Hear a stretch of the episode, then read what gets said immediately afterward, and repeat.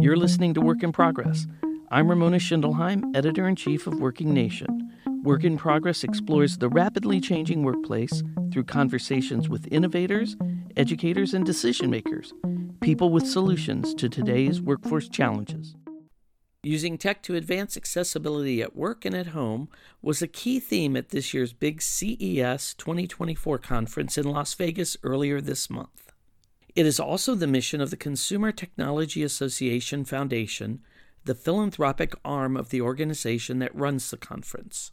Executive Director Steve Ewell sat down with me at CES to talk about the ways the foundation is supporting tech companies that can improve the lives of two growing yet often overlooked populations older adults and people with disabilities.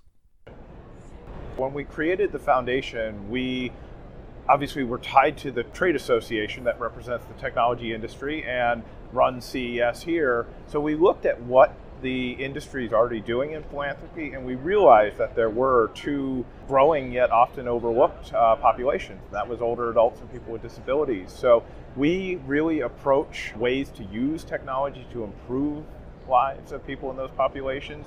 We do that through three core pillars, one of which is convening. So it's bringing people together. So obviously here at CES, we're bringing a lot of people together, but we also do activities like we had an accessibility roundtable where we brought together industry and advocates to talk about different issues that are impacting things like AI and hybrid work environments and other things along those lines that technology can make a difference in getting the right people in the room, having the right conversations, we really see as critical. Our second pillar is around promoting innovation. So we do a number of programs. Uh, we give away five booths every year at CES for startups that have technologies that could benefit either older adults or people with disabilities. So we've got five great startups uh, here uh, this year. We also had a pitch competition the other day. This year focused on health tech, but uh, had eight companies from all over the world pitching their products and had uh, a really incredible, uh, basically a mouth-based controller that uh, won uh, the, the judge's choice, and the audience choice was a company uh, that does like care plans and other things along those lines. So some really interesting products and you know, just a massive audience uh, for, for that program. So it's really serving to both recognize companies that are doing this work really well, but also uh, serving to kind of be a, a, little bit of a carrot to uh, attract the attention of companies that maybe hadn't uh, addressed aging or disability yet.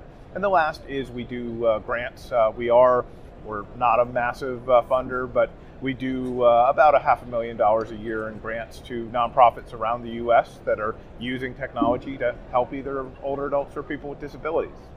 I love that you've recognized that as an organization, that you recognize that these are two populations that are often overlooked. There's a lot of fear in the community. I'll, I'll start with the older workers. There's a lot of fear that technology is going to somehow leave them behind. So it sounds like you are, in a way, investing in, whether it's your time or some of your philanthropic dollars, in companies that are actually helping older adults live a better life. Tell me a little bit about how technology can impact them.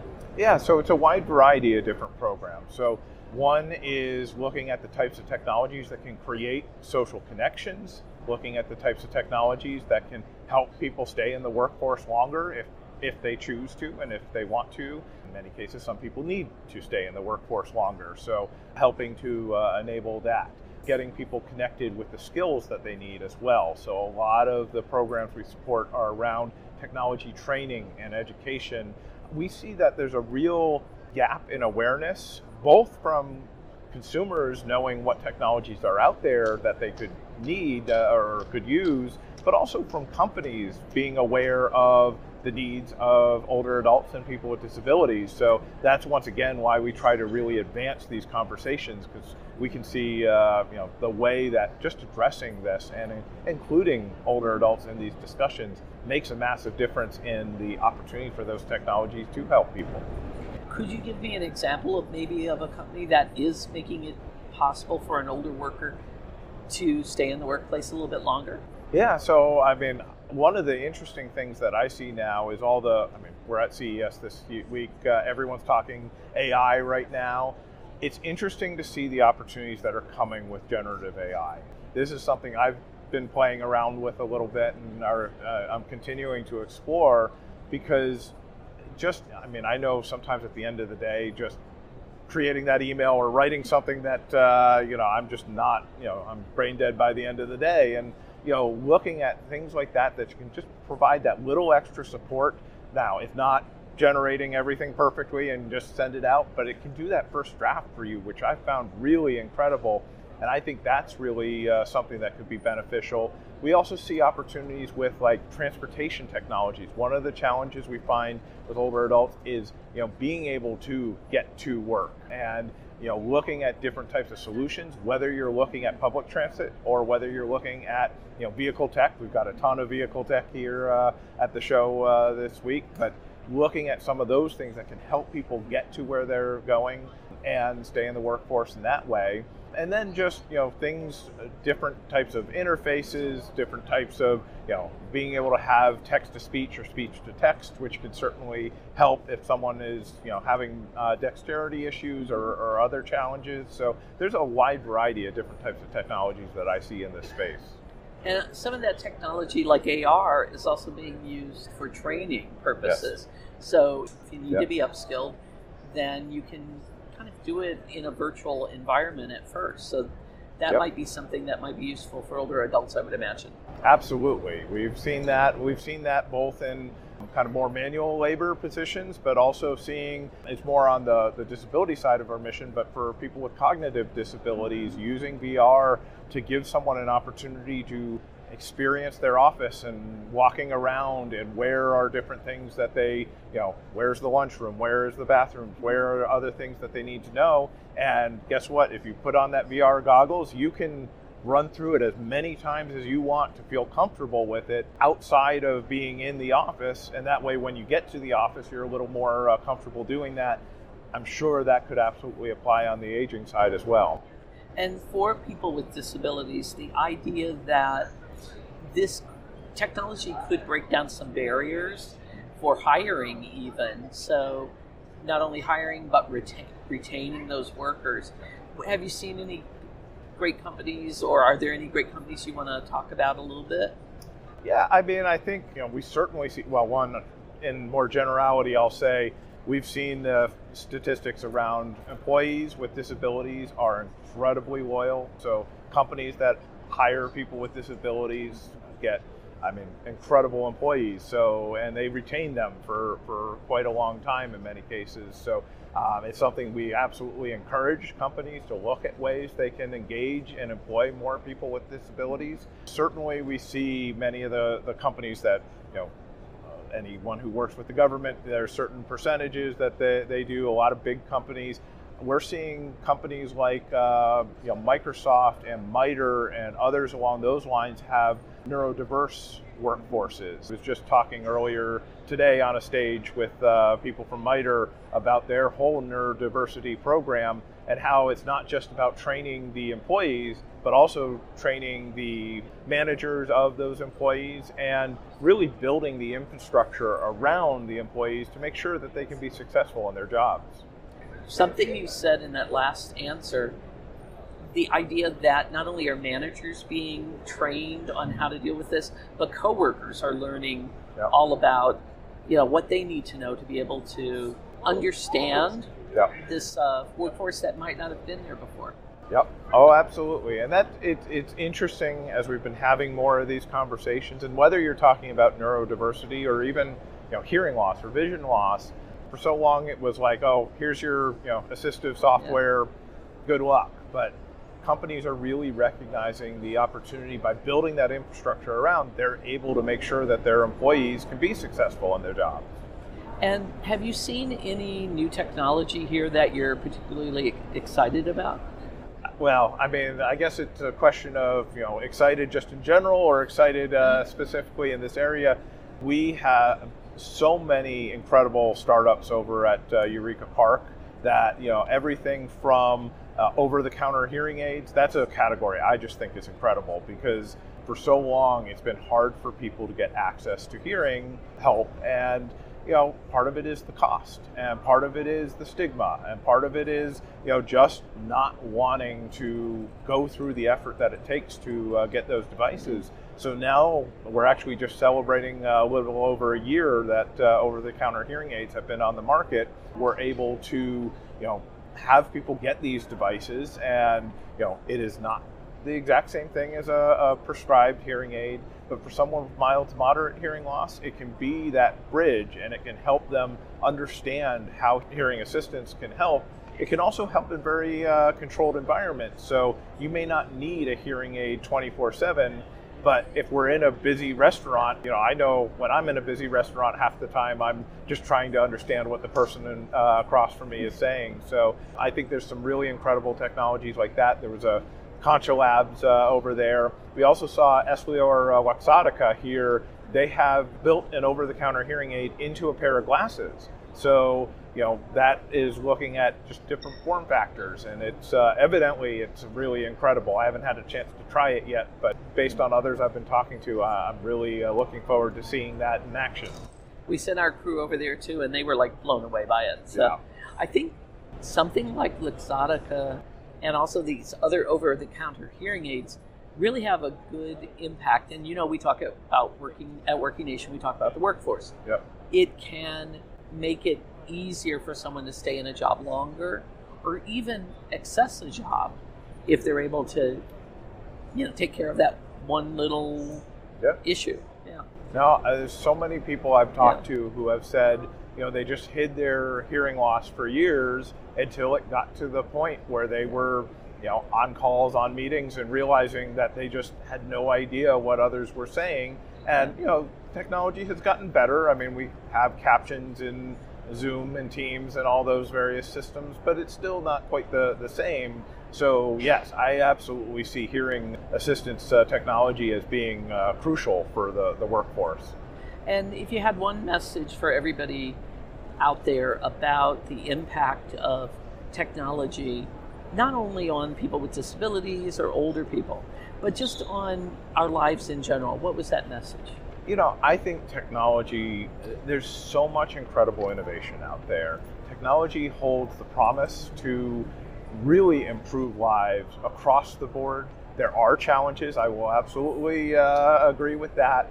But when I meet these founders and look at the, the types of ideas that they're creating, the problems that they're trying to solve, I'm really a technology optimist for the opportunities that this technology can provide across you know work home and you know out at play because that's the other piece that often gets ignored is you know okay you know you can live independently at home and you can go to work but if you don't have the opportunity to you know go out to a restaurant with friends go to a movie do other things like that you know that's another opportunity for technology to really create those connections and, and create just that meaningful life that people can have and Eureka Park, among the startups focused on using tech to increase access for people with disabilities, was Making Space.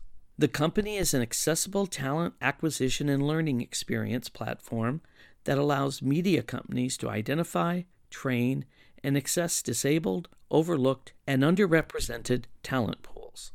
CEO Keely Cat-Wells talked with me at CES. She explained that she founded Making Space as a result of her own personal experience as a person with a hidden disability in the workforce. So, we are a talent acquisition and learning experience platform for companies to identify, train, and access uh, disabled talent. What made you want to be in this space? So this was never the plan um, originally. I was training to be a dancer in my teens, and then I became very unwell, um, and then ended up spending a lot of my years in hospital. Um, I got misdiagnosed, undiagnosed, and went through a lot of medical malpractice and trauma, and basically came out the other side of hospital as a disabled person. And I had never been in that space before. I had no idea what to expect, and I just started realizing that the world was so inaccessible. So I live with chronic illness um, and a hidden disability. And then when I moved to the US, I ended up getting a job within the entertainment industry. But after disclosing my disability and asking for accommodations and access requirements, I then got told I could no longer have that job. So that was the light bulb moment for me that I really wanted to do something and try and make sure that this doesn't happen to anyone else and just create a more equitable and accessible world for disabled people. What was the company's objections to offering an accommodation to someone who clearly needed it to do their job? I think there are a lot of stereotypes around access requirements and accommodations and just misconceptions around accommodations. I think companies think that it's going to be very expensive, that it's going to be very laborious, that it's going to make the whole organization turn up on its head, when usually it's just very small things that they can do to allow their employees to work better and more efficiently and more effectively. So I think the first thing is just the fear of asking questions. I didn't get anyone asking me questions of what I might need or asking for more details on what it may be. It was just a flat out, I think, fear. So it was like, no. And then, and that's how a lot of people just don't get into the workforce because companies are so afraid to change the way and change the systems that they currently have in place. I also think that employees or job seekers even are afraid to ask for those accommodations as well because yeah. they fear that they're going to hit what you hit a roadblock stopping them from having a job that they want. Oh, absolutely. Disabled people are terrified of disclosing, including myself, um, because of all of the things that come with that. And also just the stereotypes and the stigmas that exist in society about disabled people. I come from the media and entertainment side, and oftentimes within that space, disabled people are depicted of one of three things villains, victims, or inspirations.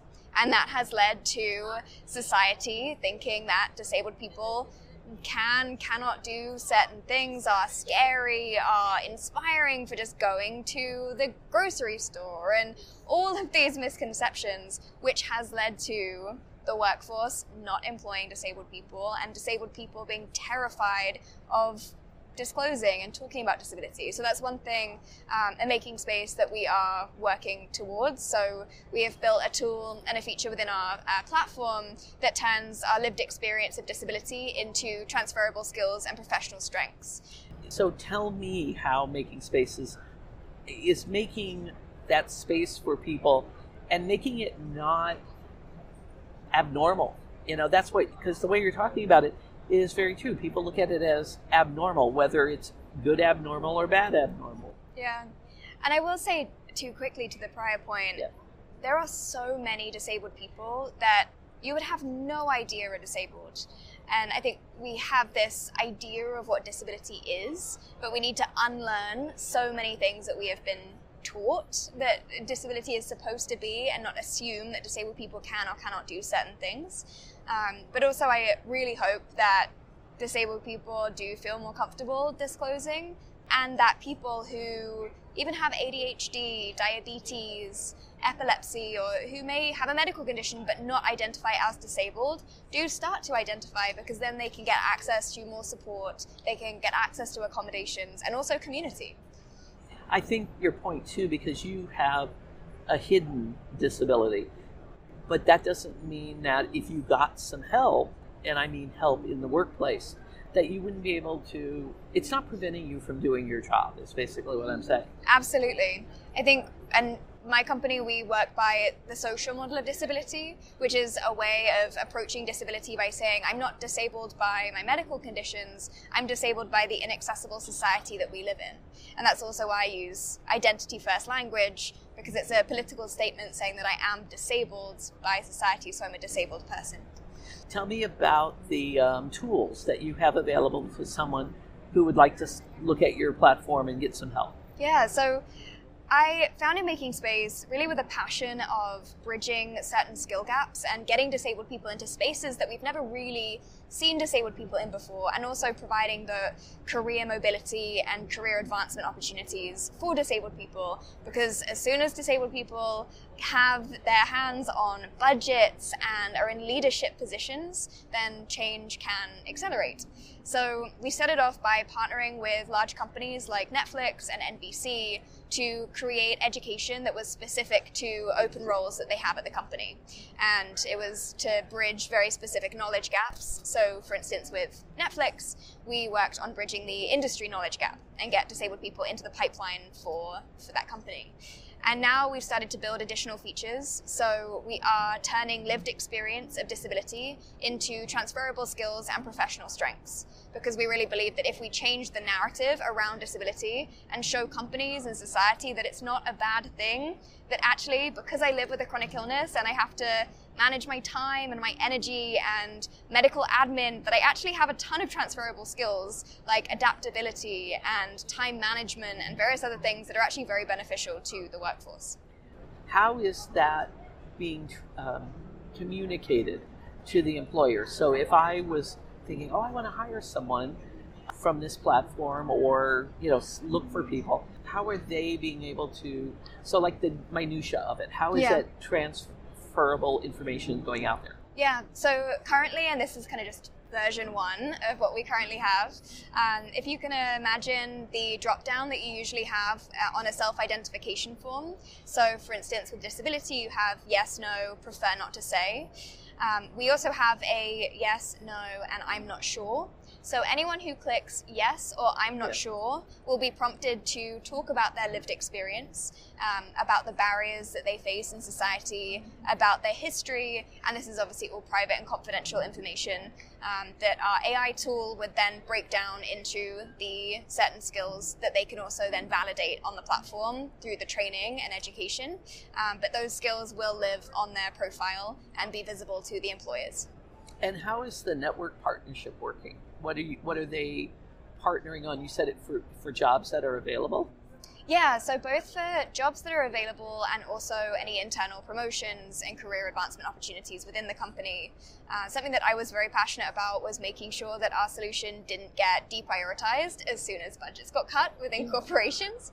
So we are helping companies with retention, um, just talent recruitment in general, but also helping them save time and energy when it comes to that process and just helping them find better, better fitting candidates for the open positions. Do i recall in a conversation we had that graphic artist was one of the positions that you were working with them for Yeah, we yeah. we did a really awesome partnership with Netflix for specifically for graphic designers, and we have had hundreds of graphic designers go through the education and training, and are now in the pipeline and currently being evaluated by Netflix to hopefully start getting some jobs.